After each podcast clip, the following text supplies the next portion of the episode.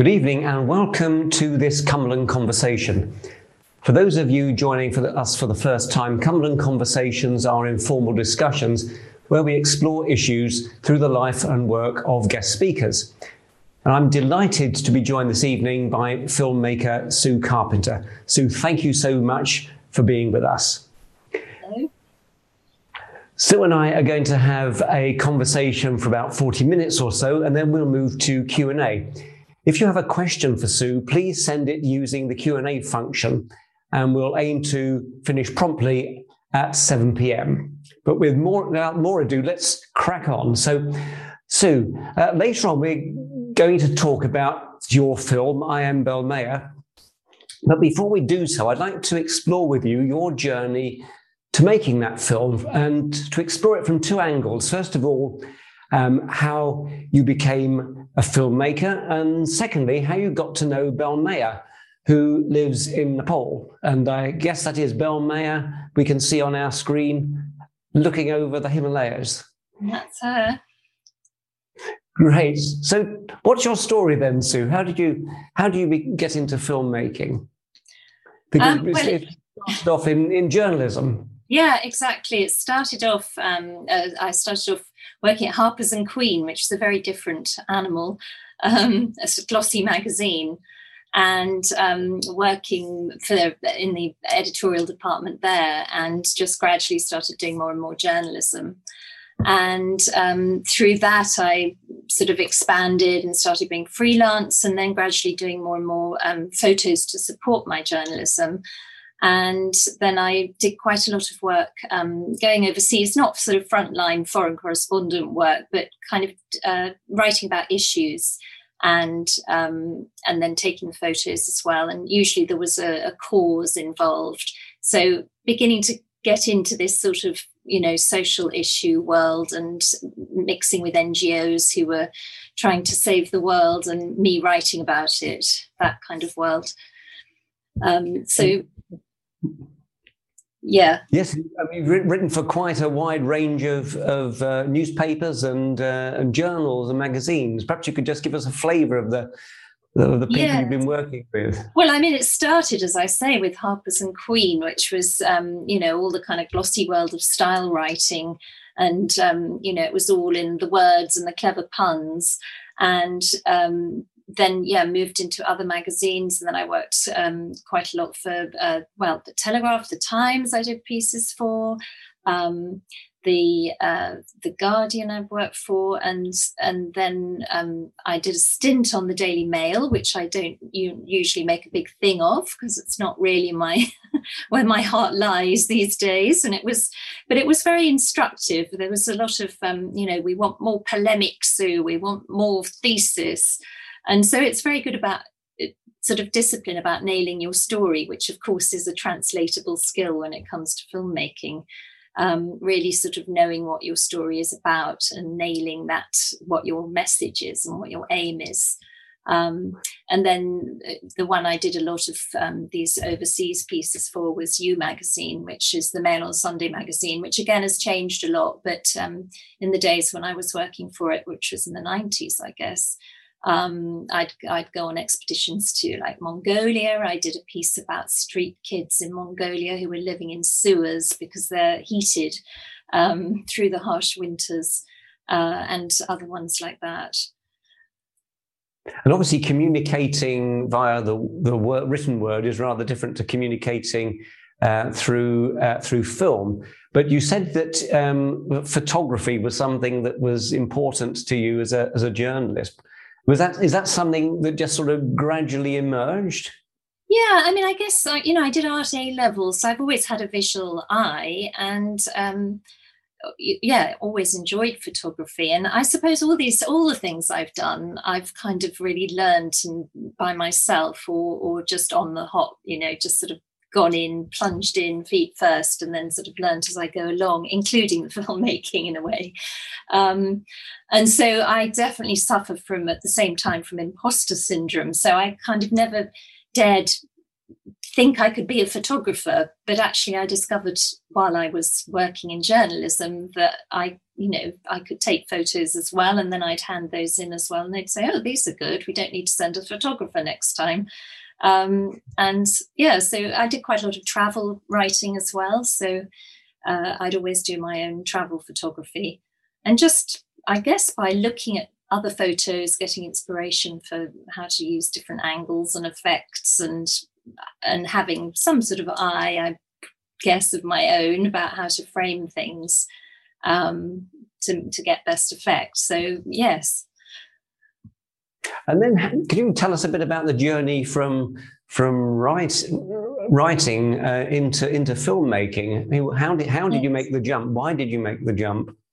Um, well, partly because I really wanted to work in a team, but you know that was perhaps a bit misguided because a lot of my work, um, even on I Am Meyer, has ended up being me and my computer um, doing the edit and doing a lot of the funding proposals and all of you know this everything really around it is is still quite solitary.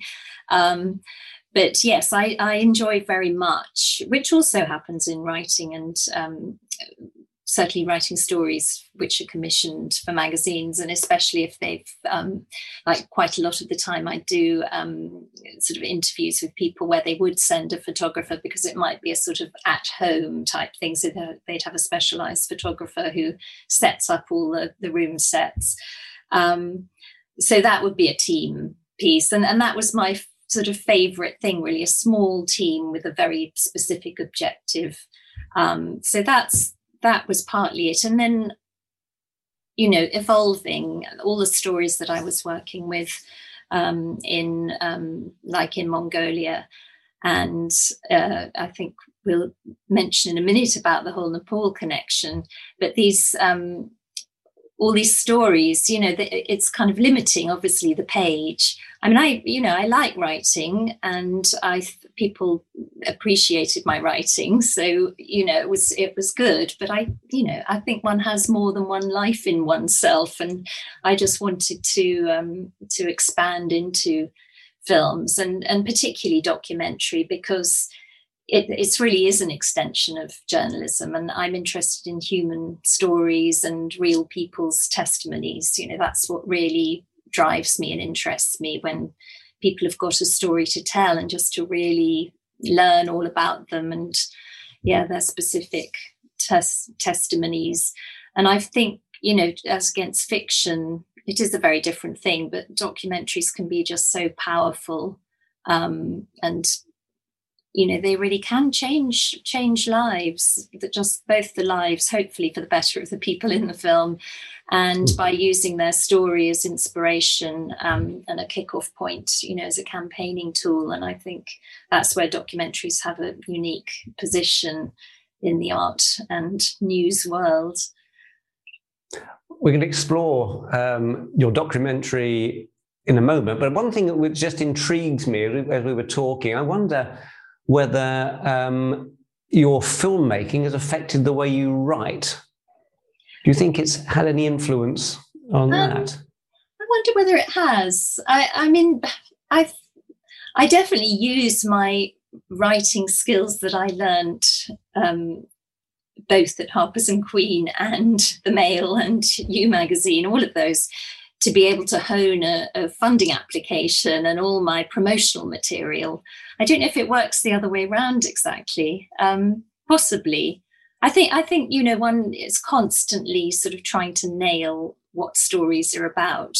And sometimes when I read what somebody else has written, I just read a review today in the Lancet, um, which emanates back to a, festival screening of the film at a, um, the Global Health Film Festival, and um, she said there was an over the overarching question of this film is I won't say it now, but you know, the fact that she said that to me made me think, oh, that's what my film's about.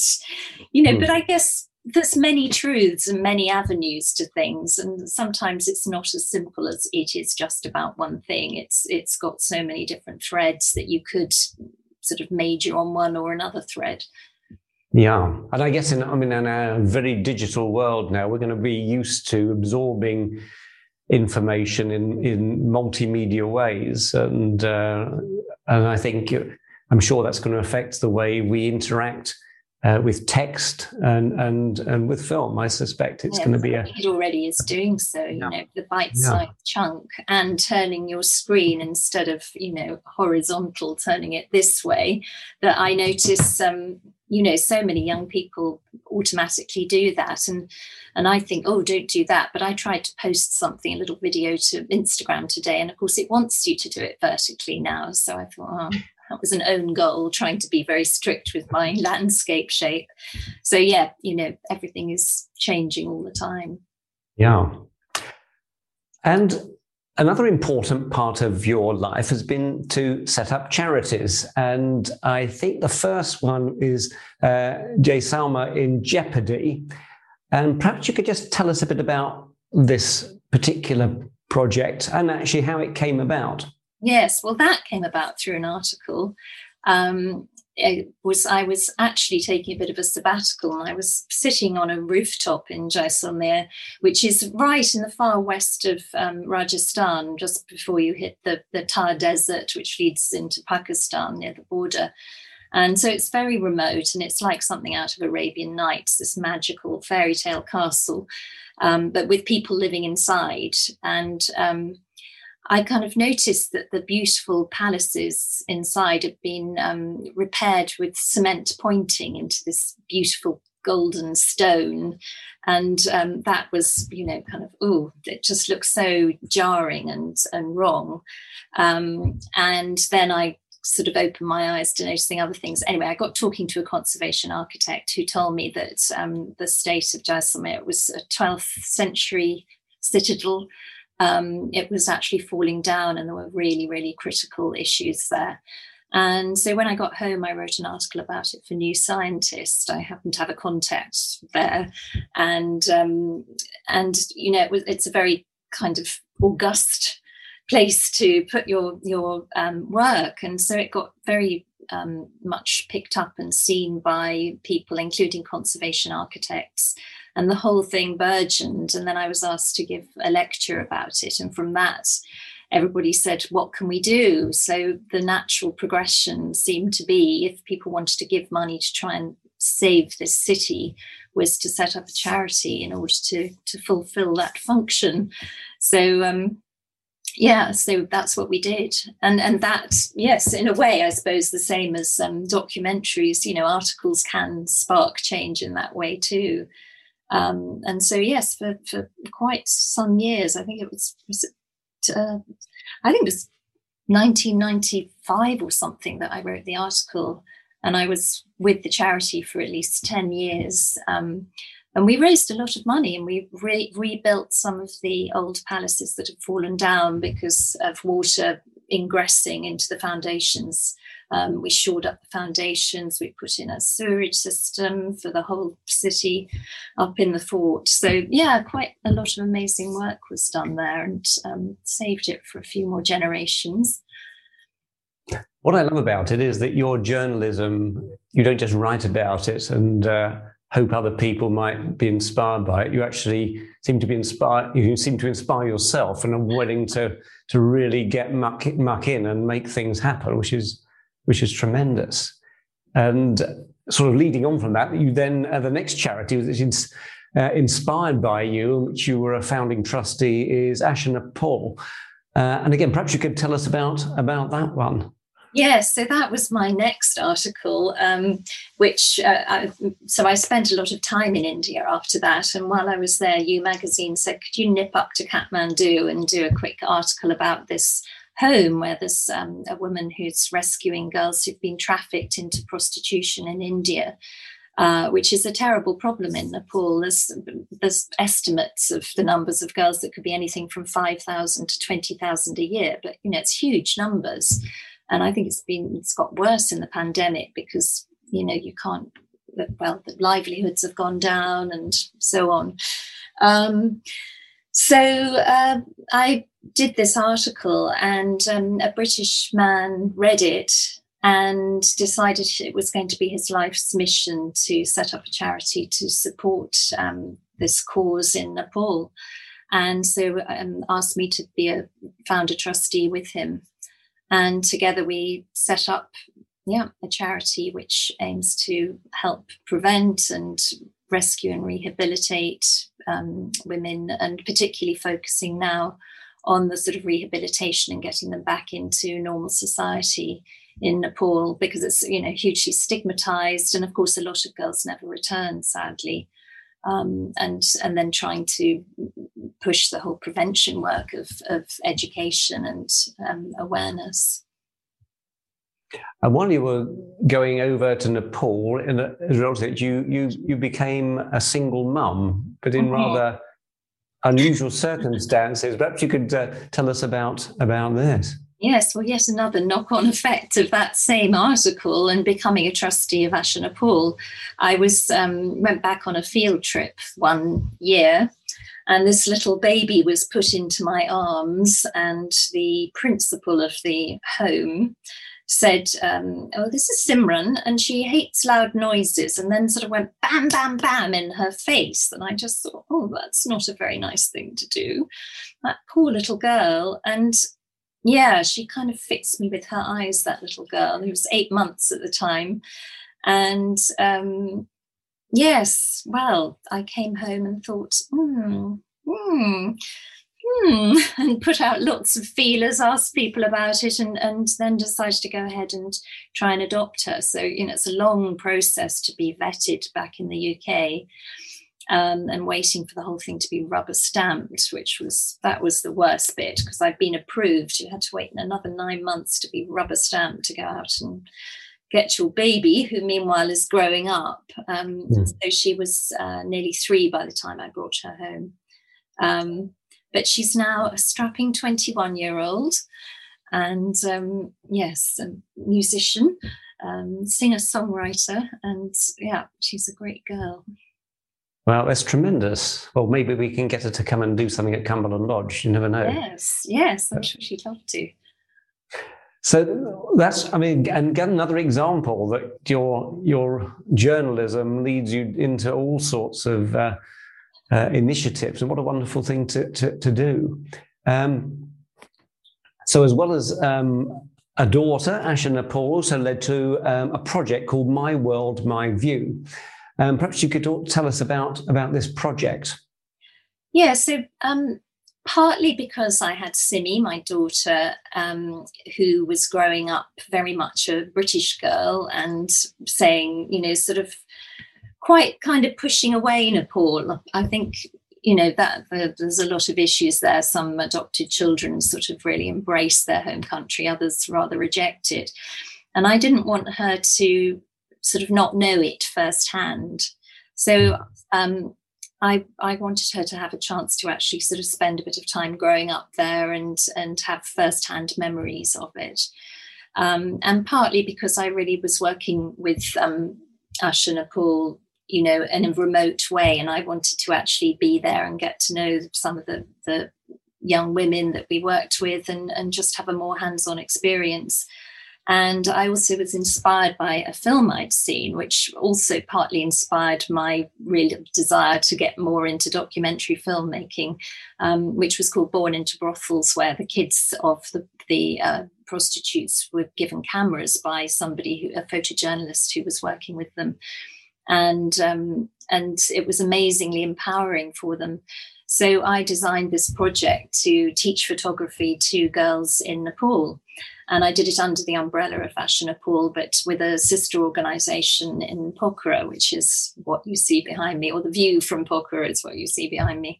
Um, and uh, so Simi and I went to live there for nine months. And it was a real kind of you know it was a massive eye opener the the difference in culture and the layers. When you know if you travel through somewhere you you really don't understand the complexities of the country at all. Um, and I'd been writing all these things about it, and I knew awful things happened, but I didn't really understand how society worked. So it was it was very very interesting, and um, and I got to work with about twenty young schoolgirls who were living in a home with different disadvantaged backgrounds. Um, and teaching them photography really as a means of kind of creativity and self expression and to give them a voice, which their school system doesn't really do. It's much more a by rote, do as you're told. So this was to encourage their individuality. And amongst them was a, a girl called Belmaya.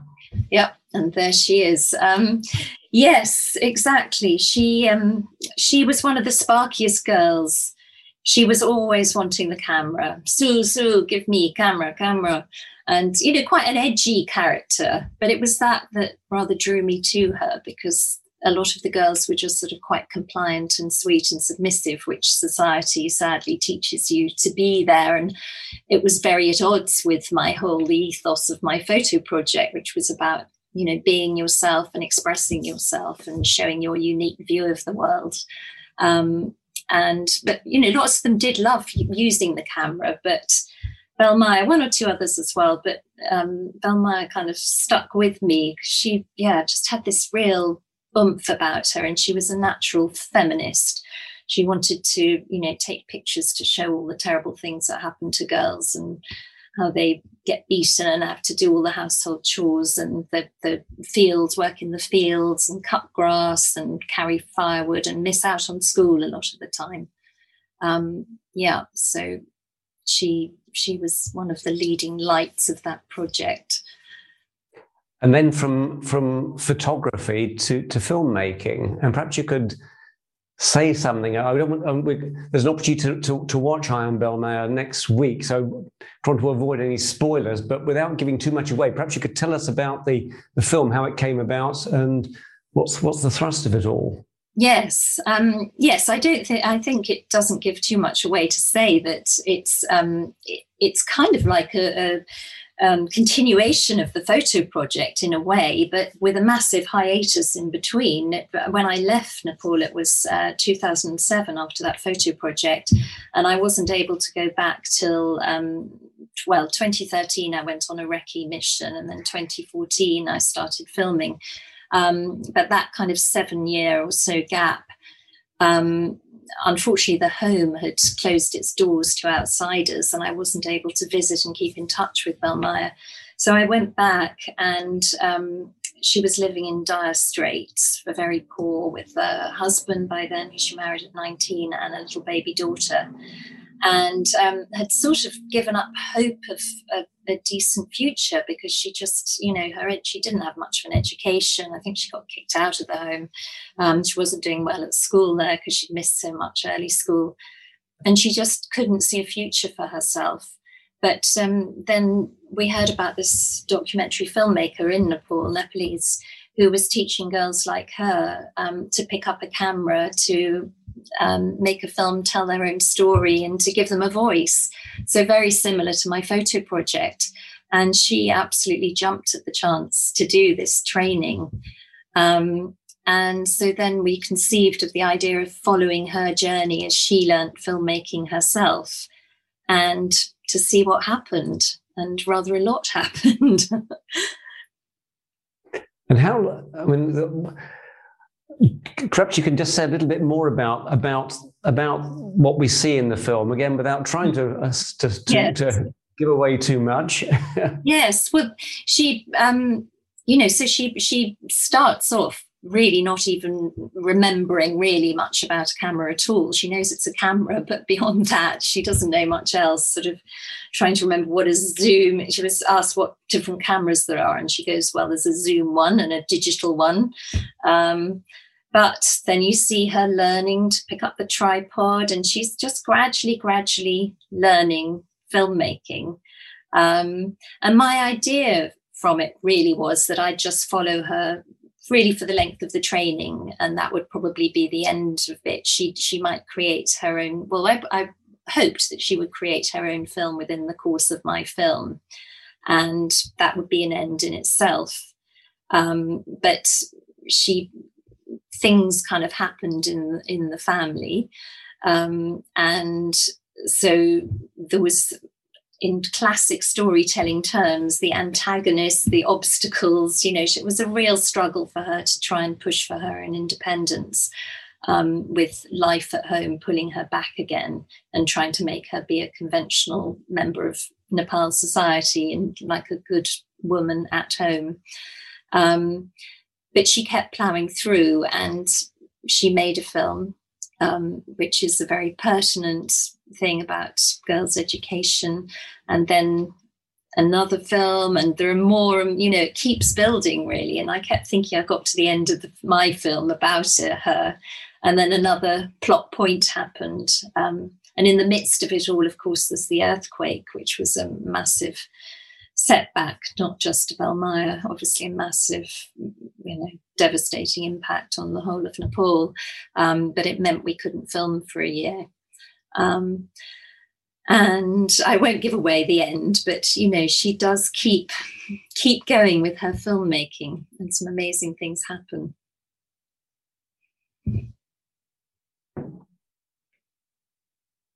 Ah, we're back. Did you hear me? Did you did you lose me, or did I lose you there? I lost you, but oh. but. Uh, there we are. I don't so, know what point you lost me, but um, probably when I was giving a spoiler, so it's probably perfect. Yes, exactly. That's probably what it was. It was the the censor come in to sort it out. Well, I suppose one of the um, the really very, again, without trying to give too much away, but one of the very sensitive aspects of, of the film is that, as you've alluded to, there were difficulties at home, and there's the there's the difficulties in, in Belmaya's marriage really comes through.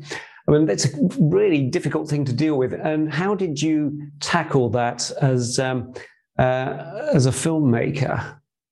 Yes, well, part of filmmaking, of course, is the actual production side when you're filming. And in documentary, you you try and film as much as you can. Really, if it's a long form documentary, you're there to observe what's happening, and then part of it comes when you're making sense of that footage, sort of because we filmed over such a long time, it was um, from 2014 to 2019, so five years of filming.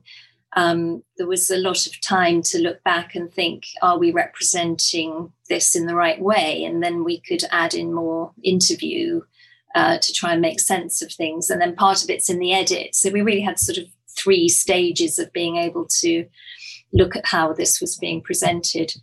And um, husband basically, you know, was is very conservative and um, traditional, and he just partly, I think, wanted to protect her that she should be always with a man, chaperoned and not allowed out and not doing stuff.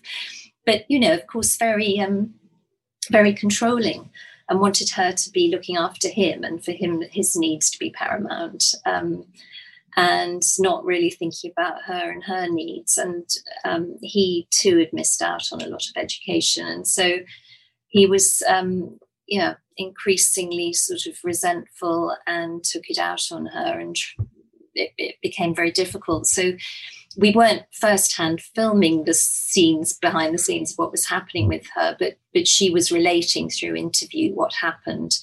And really, my kind of directorial job came in later to to sort of see how we were representing this, as you say. You know, it's very sensitive.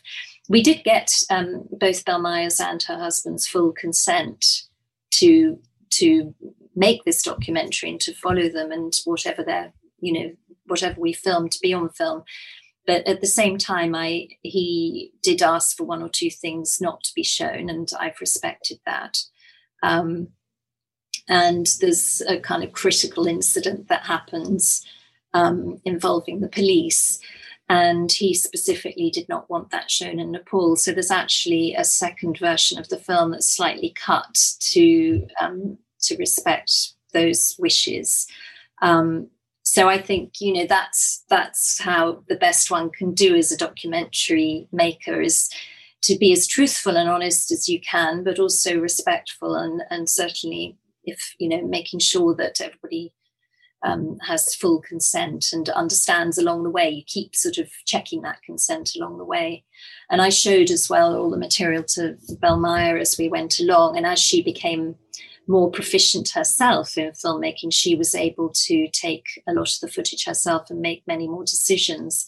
So by the end of the film, there's actually information about the husband that she says, and she she refused to talk about it any more than she does because she was there to make that decision. Whereas I think at the beginning of the film, she might have been much more open. So I think, you know, yes, with respect and, um, you know, trying to be as authentic as possible and to represent um, uh, the, her husband's point of view as well. So we did interview him and put in his point of view, and he becomes a more sympathetic figure as, as the film goes on because you understand he's had a very difficult mm. background as well. Mm.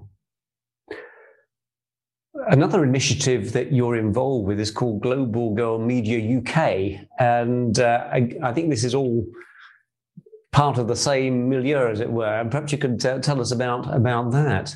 Yes, well, I heard about it when I was just starting out on the um, Belmaya filming journey. And it just seemed to echo so much of what I've I'd become involved in since the photo project of, you know, giving a girl a camera to tell her story, to give her a voice, and to empower her. Um, and that's what this charity does, and it emanates from the USA, uh, set up by a documentary maker there, and um, has had great success with girls, cohorts of girls who again come from sort of underserved communities and um, so more sort of minority, ethnic, and socio- socioeconomic sectors of society. Um, and they address issues that are important to them and tell their stories. So I've worked with a lot of girls here in the UK who've made films, for example, about knife crime and how that affects women, not just the young men involved in it. Um, and you know body image and all sorts of those kind of issues that affect young women and i think they feel that they're not seeing those things in mainstream society so it's really important for them to be able to get those stories out and by doing that, the overall aim in world society, which is the same as the aim with Belmaya, is that you start changing society. Because if you can get these stories of women out told by the women who the stories are about rather than told by some you know outsider from on high um, you start really changing perceptions and societal attitudes and hopefully make a shift in the way society operates. And do you think the girls you work with on this, do you think it helps them express themselves using film? Or do you think they may not have otherwise been able to say what they wanted to say if they had to sort of stand up in front of people and, uh, and speak maybe or, or write things down?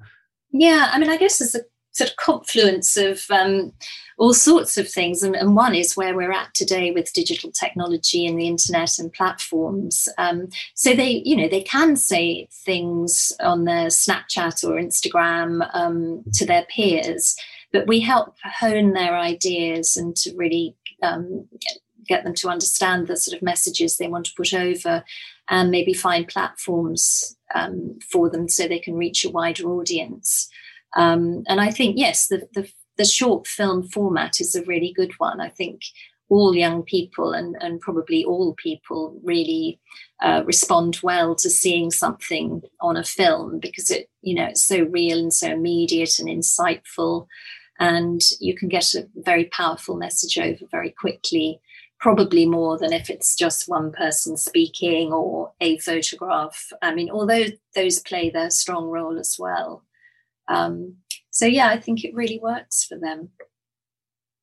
Thank you. I'm going to morph now into the questions that have come in from some of those who are joining us. And one of them sort of links in with uh, question I was going to ask you about, um, about the white savior uh, issue, um, because the sort of work you've been dealing with, I guess um, there's a there's a possibility that you could be seen in, in that sort of context. And the uh, question that's come in is Sue, can, from an anonymous attendee, Sue, can uh, any colonial undertones be felt in the contents of your film? So perhaps you could sort of mm. deal with those two questions together. Yes, exactly. Well, um, I hope please come and see the film and let me know what you think. But I hope, and from all the feedback I've been getting, um, the answer is no, it doesn't feel like that at all. And um, it's, you know, it's a very strong issue that, that we had to think about a lot.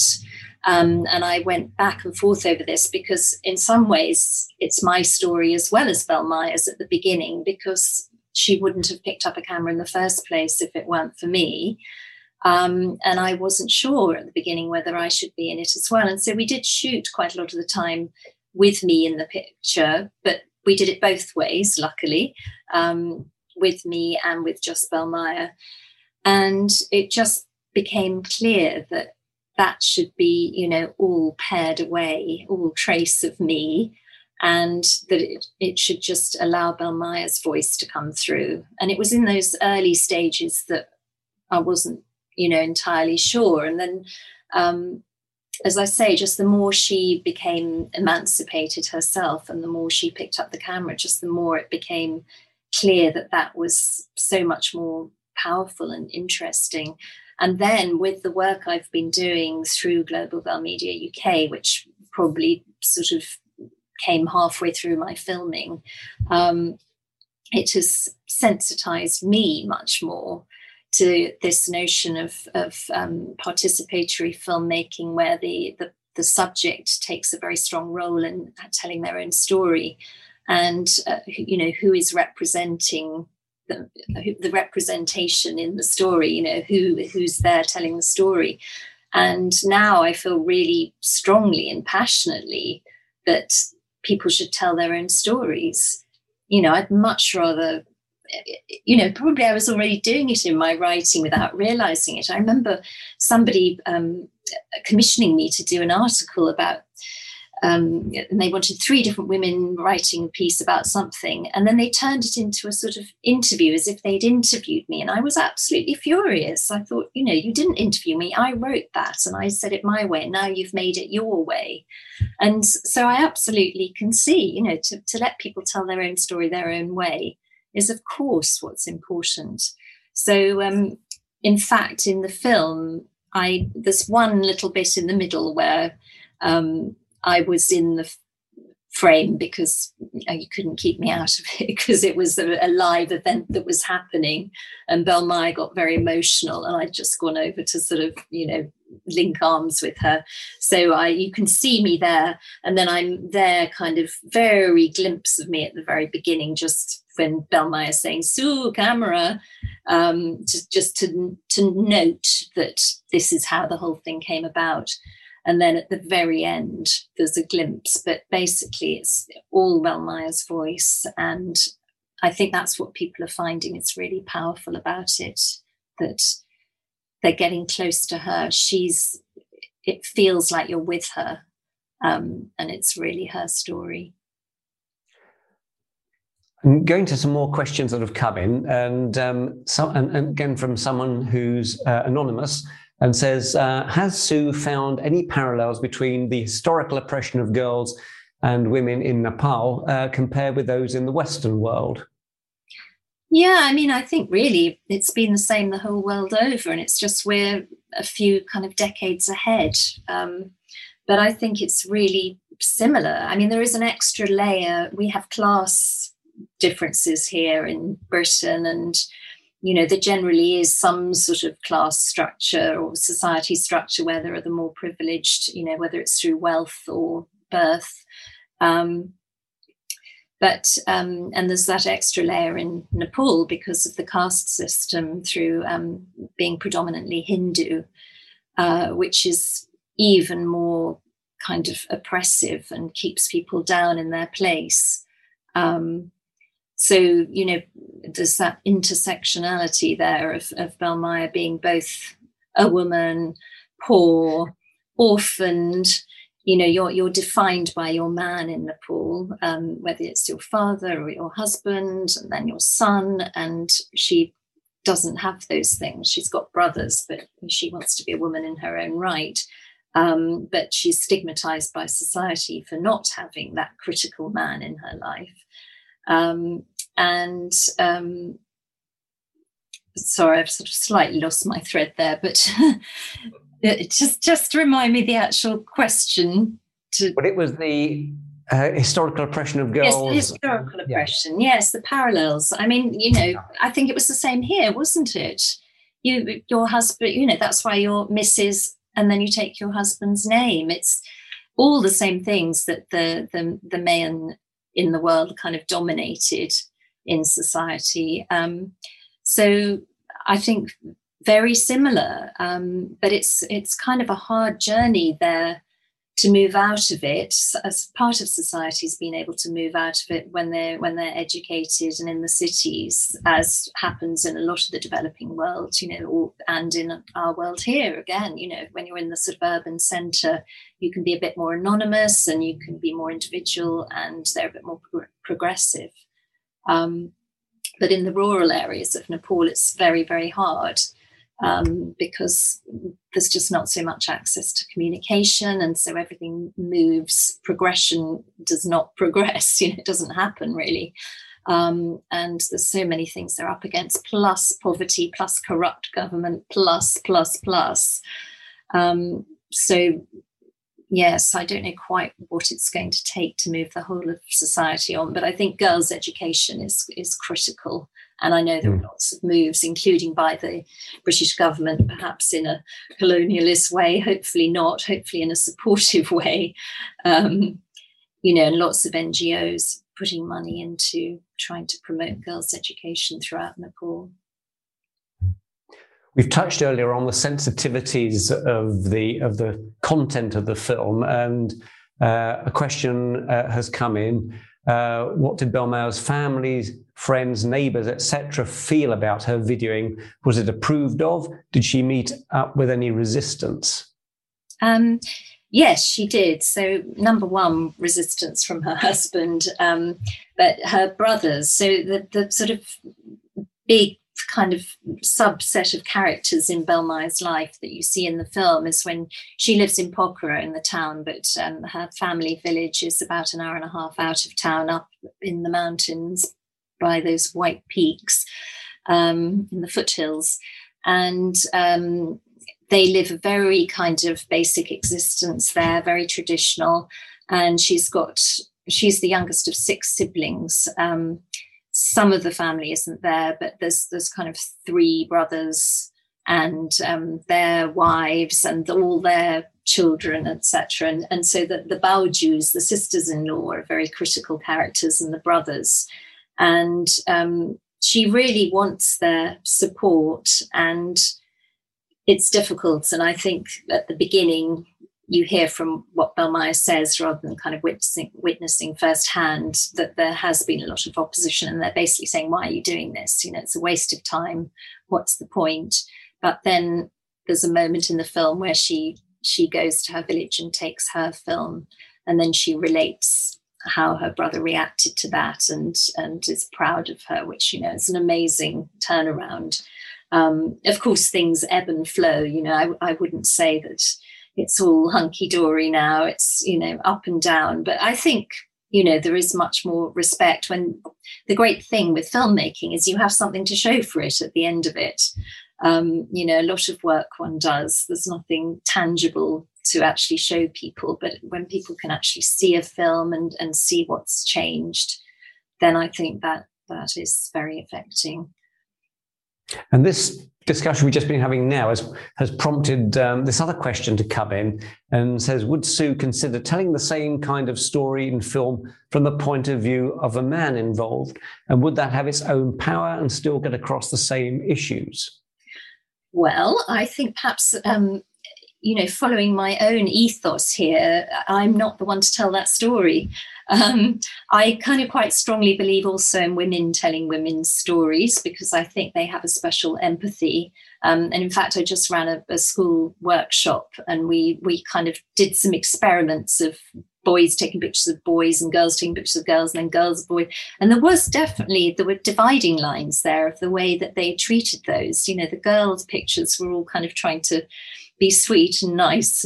And the boys were all kind of larking around and showing up the boys. Now, I mean, obviously they're young and quite immature relatively, but I think there is a different sensibility and there's a different, there's things that you implicitly understand. And there's also things that Belmaya didn't want to reveal uh, with a man there. But, but when it was just um, me and um, translator who was uh, female, she was willing to talk about them.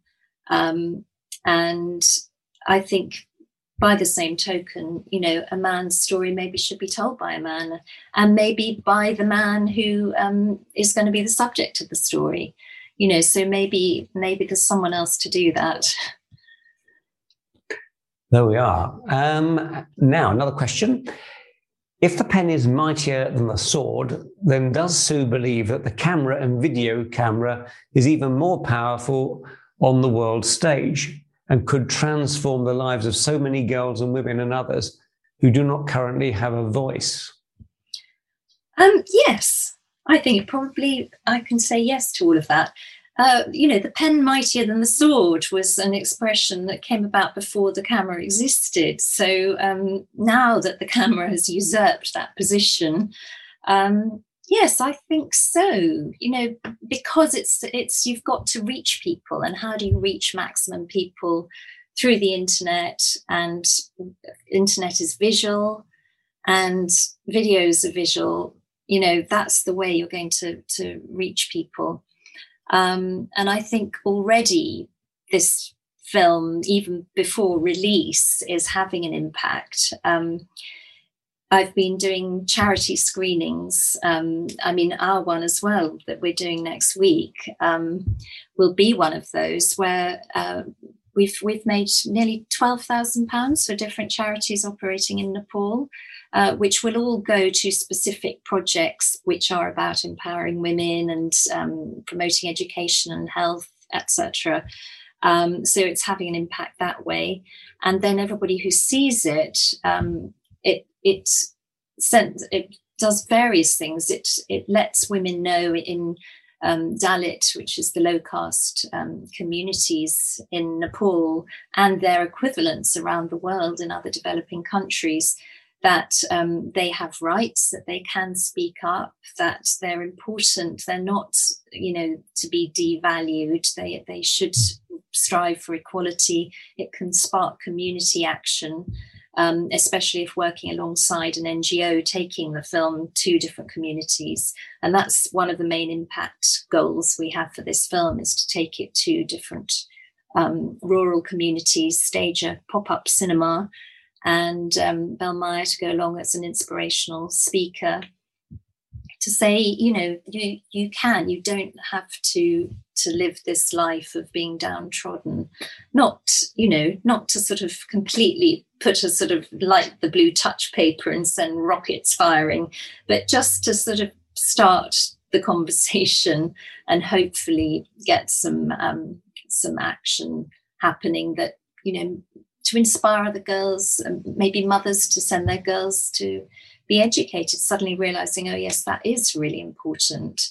Um, and I thought perhaps if she missed up till age nine, it wouldn't make much difference. Or if she drops out at 13, it won't make much difference. But actually, we know it does make a difference. So, um, all those those things, yeah, I hope it will be a very mighty implement. and should say that we had hoped, but it was just impractical to do so to get Belmaya to join us for at least a bit of this evening. But uh, which sadly that wasn't possible. But uh, yes, I'm sorry. Um, it's just you know right now anyway. It's sort of like midnight, so she wouldn't yeah. be able to. And um, on top of that, she she doesn't have. She's she does everything, including her daughter at the moment is doing online schooling from her phone. From she's got one phone that's not very good. Um, she doesn't have Zoom on it. So yes. We're drawing to a close, but we do have some more questions to come. And uh, we have a question here from Joanna Boyson, who's asked um, In the pieces of your journey you have shared this evening, I was struck by the big spaces in time amongst the intent and the output of what you are creating. It seems to me that it depends on enormous individual resilience. What keeps you striving when life happens? Mm-hmm. Uh, well, I guess, yeah, it's true. You do have to kind of keep going. And it's not like I was every day kind of of those many years, six years, jumping up and doing Belmaya work. You know, there were hiatuses in between. As I say, there was that big one in um, 2015 with the earthquake. Uh, and I really I just, you know, I couldn't go out there. Nobody was traveling there. And I've got my daughter here. I had to see through GCSEs. And um, so I, you know, where there were moments where things didn't happen. But luckily by that stage, Belmaya was taking her own footage. So we, you know, we do have footage of that period, which is wonderful that you can see. Um, but how do I keep going? I think it's just usually something kind of happens to spark me again. I mean, I even had the same thing with adopting Simi, where, you know, as I say, that was two over two years of um, trying to keep that going. And there were moments when, you know, life got in the way and I was doing that. And I almost kind of put it on the back burner and, and just thought, well, it'll happen if it happens. And then somebody would just say something and, and friend of mine, you know, said, "So when's this happening?" I've just, you know, I didn't tell everyone at first. I get that adopted. it's the best thing you can do, and that really spurred me on again. So I think, yeah, encouraging. We all all sort of thrive, don't we, with encouragement. Um, so definitely that, and I think that's a message as well for Belmaya that um, you know she's never had anybody mentoring or championing her before, and I think that's what value she gets from my presence. And she's in touch quite a lot now, sort of with like if she's not very well or if she doesn't know what to do about Bipana, you know, she's I think that's that's really important is is to have people in your life who who kind of spur you on. Um, and and then the other thing that spurs me is is a kind of sense of commitment that I've committed to Belmaya, I've committed to the film. So at some point it was going to be finished and perhaps actually you know thank you to lockdown i actually finally sat down and finalized the the edit and all all the kind of tricky technical bits that i'd been putting off um yeah so two two final questions. One is um, about Belmaya. Perhaps you could just tell us how she is now, what she's up to, how much you're in touch with her, and so on yeah so she's um she's in good spirits. Um i did manage because it was early in the day and um i could sort of do do it on my computer um when i was at the school workshop on monday i managed to messenger her. We, we talked through facebook messenger and so i managed to get her live talking to all the school kids. So she was really happy about that. Um so we're in touch quite a lot i'd say at least once a week. Um she quite often just rings up for a chat.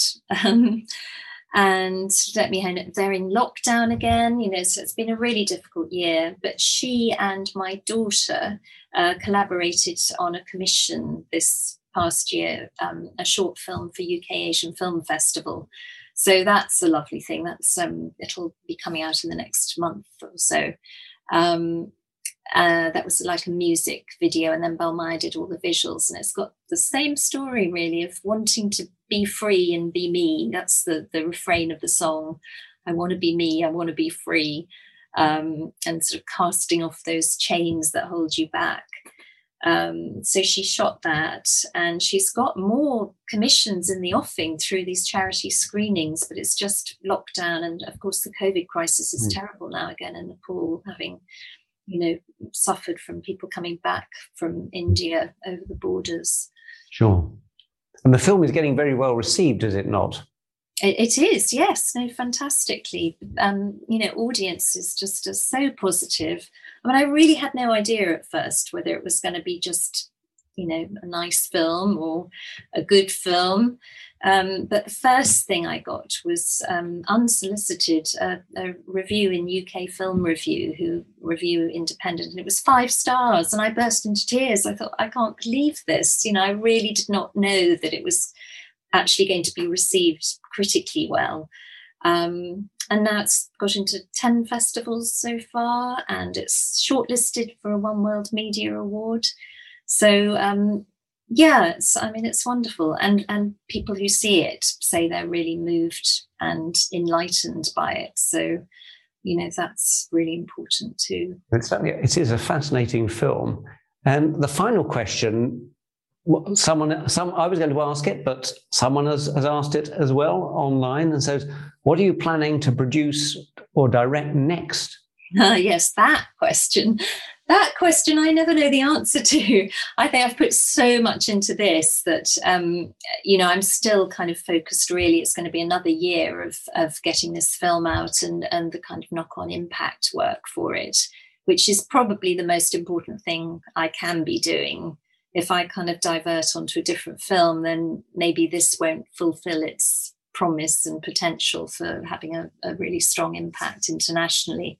Um, so I, I think that's probably what I should focus on. I mean, I, I do have rough ideas, but um, I'll, I'll, I'll see. I'll, I'll sort this one first because the actual release isn't until the 11th of October. So, um, you know, that's going to easily keep me going for the run up to it in another six months. Well, we've all got a chance to to watch it, and uh, with a private screening. So before we draw to a close, I'd like to say a little bit about that private screening. And oops, my uh, device has conked out and it's back on again now. And um, so you can watch the uh, the film anytime between uh, 6 p.m. next Thursday, the 20th of May, and 11 p.m. on Friday, the 12th. So you can you can get tickets for this and we're asking for a minimum donation of £10 per person. Uh, and ticket holders will be sent a private viewing link. And perhaps you could just say about where the funds go, Sue? Yes, well, so half are going to Cumberland Lodge for your work, um, and half are going to, um, well, 20% of my portion, um, the film's portion, goes to um, to Belmaya uh, herself, which is, you know, and she's been able to live this year through these donations, and she's got about another year's worth of, of living costs, which is absolutely vital for her because she's had no other potential livelihood for the last year. Um, and then the rest of it is to to go towards the release and our future impact work. So it's all going to very good causes. That's great. And so, if you'd like uh, tickets, um, the Eventbrite link to buy them will be sent to everyone who's registered for this conversation, and we'll also display it in a moment. Just one final uh, advert, if you like, a, um, a, reminder that the studio where I'm sitting, so I'm not actually in the library of Cumberland Lodge, I'm in a rather boring green screen studio, but it's high tech, great facilities, and uh, it is available for hire for anyone that needs to do any webcasting. And we're very conscious these days that there's such a demand uh, to be online. Uh, so if you or someone you know might be interested in hiring our studio, do please be in touch with our uh, meeting and events team. But all it remains for me to do is to say thank you. Thank you to everyone who's joined in this evening. And thank you so much, Sue, for being such a wonderful conversation partner. Uh, thank you for being with us and good night. Thank you. Thank you, everybody. Thanks, Ed.